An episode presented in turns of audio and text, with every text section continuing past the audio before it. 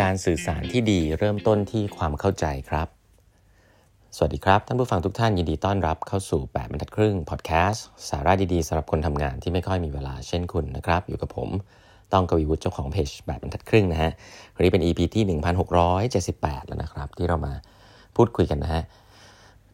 วันนี้จะเป็นตอนท้ายๆของหนังสือ CEO Excellence นะครับ ที่ทาง McKinsey ไปสัมภาษณ์ ผู้บริหารทั่วโลกนะฮะ based on AI นะเรา performance ผู้บริหารที่ทำ performance ที่ดีนะครับ ประมาณ 60 กว่าท่านเอามาสรุปนะ ผมบอกเลยนะว่าหนังสือเล่มนี้เป็นหนังสือที่ดีมากนะครับ แล้วก็ได้รับ insight มากมายนะครับ ไม่ว่าคุณจะอยู่ในเลเวลไหนของการทำงานเนี่ยได้ความรู้เยอะนะฮะอันนี้ก็นานๆ ผมจะชมหนังสือที่ consult ทำสักทีนะเล่มนี้ดีจริงๆนะฮะดีกว่าทุกๆเล่มที่อ่านมา ชื่อ CEO Excellence นะครับลองไปตาม ไปตามซื้อกันได้นะฮะ ถ้าซื้อที่ไหนนึกไม่ออกไปเอเชียบุ๊กได้นะครับ ก็ขอบคุณเอเชียบุ๊กที่สนับสนุนหนังสือมาด้วยนะฮะ วันนี้จะเล่าถึงเรื่องของการสื่อสารนะครับ เวลาเวลาเราเป็นหัวหน้าเนี่ยทั่วๆไปเนี่ยเราเราสื่อสารกับใครบ้างนะครับ เราก็จะสื่อสารกับหลักๆ ทั่วๆไปคือ ลูกทีมนะลูกทีมเนี่ยเป็นหลักเลยนะครับ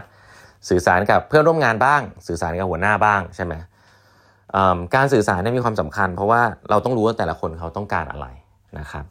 อย่างเช่นถ้าเราสื่อสารกับพนักงานนะครับกับทีมงาน เราก็ควรจะรู้ว่าพนักงานต้องการอะไรในการสื่อสารนะครับ เช่น พนักงานซึ่งเรื่องวันนี้ผมก็อาจจะเป็นเรื่องเบสิกนะเวลาเราทำงานกันมานาน เช่น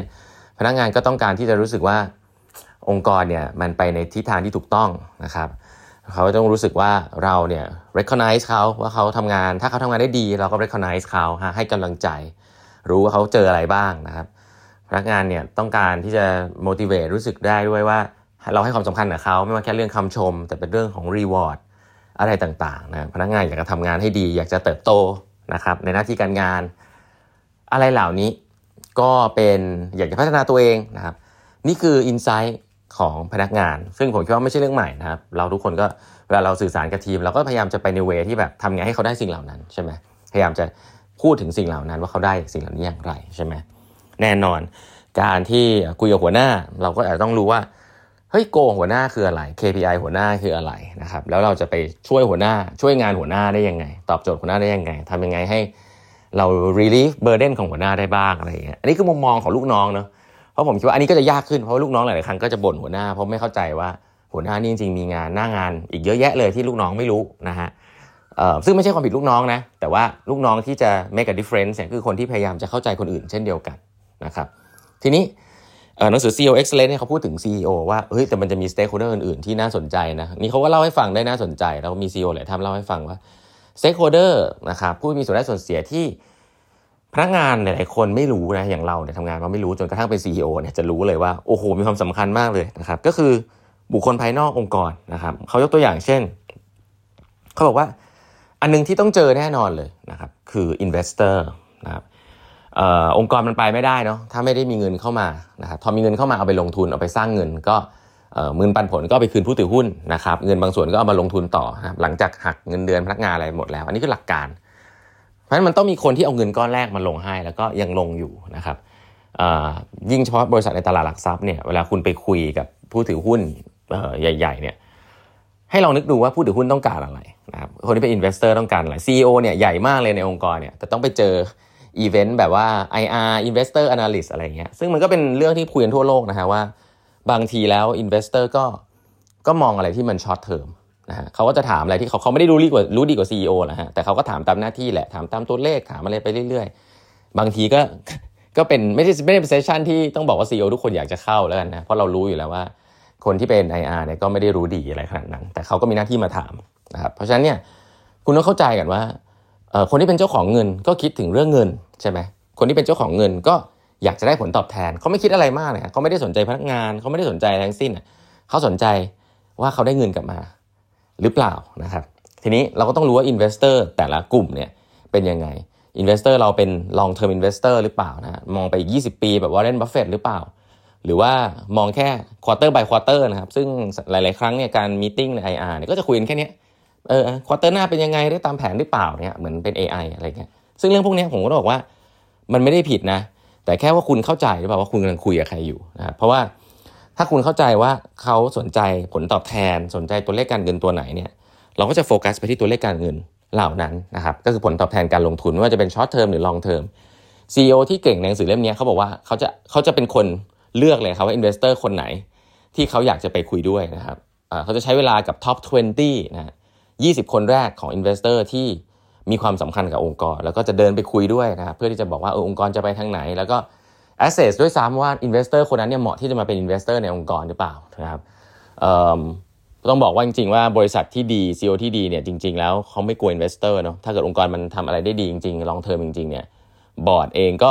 ควรจะยึดมั่นกับอะไรที่มันอาจจะ long term หน่อยนะครับเจฟเบโซสเนี่ยคลาสสิกนะคนที่เป็นเจ้าของ Amazon เนี่ยก็เข้าตลาดหลักทรัพย์ไปก็ยังขาดทุนอยู่ คนก็บอกว่าเมื่อไหร่จะกำไรเจฟเบโซสบอกว่าถ้าเกิดคุณจะเอากำไรปีหน้าเนี่ยคุณขายหุ้นผมทิ้งไปเลยนะเพราะว่าผลบริษัทผมเนี่ยสร้างมาเพื่อ long term อะไรแบบนี้ก็เป็นเหมือนในจดหมายของเจฟเบโซสที่เขียนถึงผู้ถือหุ้นยาวๆ แล้วก็ก็เป็นต้องเป็นผมมันมีหนังสือเล่มหนึ่งที่รวมจดหมายของเจฟเบโซสที่เขียนถึงผู้ถือหุ้นนะฮะว่าแนวคิดการทำงานเขาเป็นยังไง ผมว่าดีมากๆนะครับมันไม่ใช่เป็นอะไรที่มาตอบเอ่อกันไปมาในเซสชัน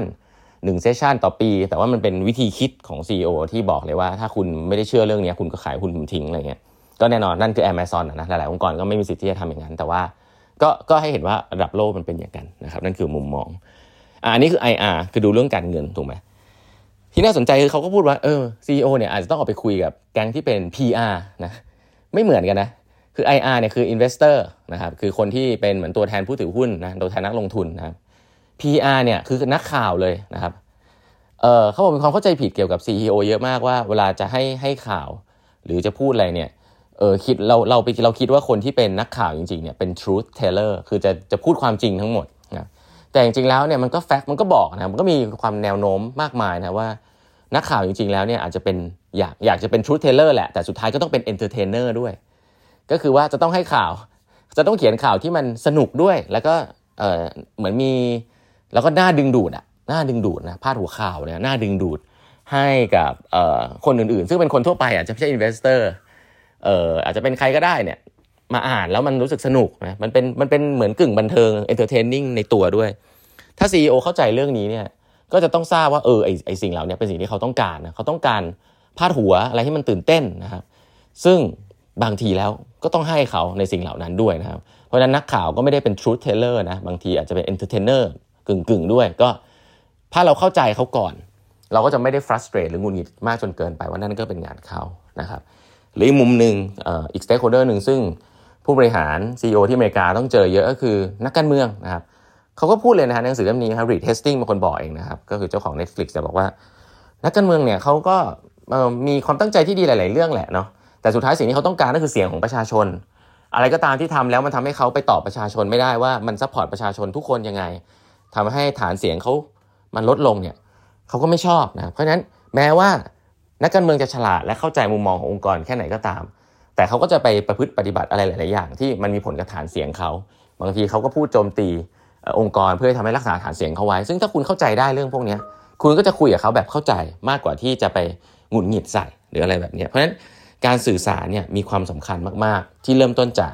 การเข้าใจ stakeholder ก่อนว่า pain point เขาคืออะไร หน้าที่ CEO หรือหน้าที่คนทำงานก็คือสื่อสารให้ตรงกับ pain point เหล่านั้น แล้วก็พยายามจะตอบโจทย์มุมมองเหล่านั้นให้ได้ นะครับ อันนี้ก็เป็นตัวอย่างนะครับ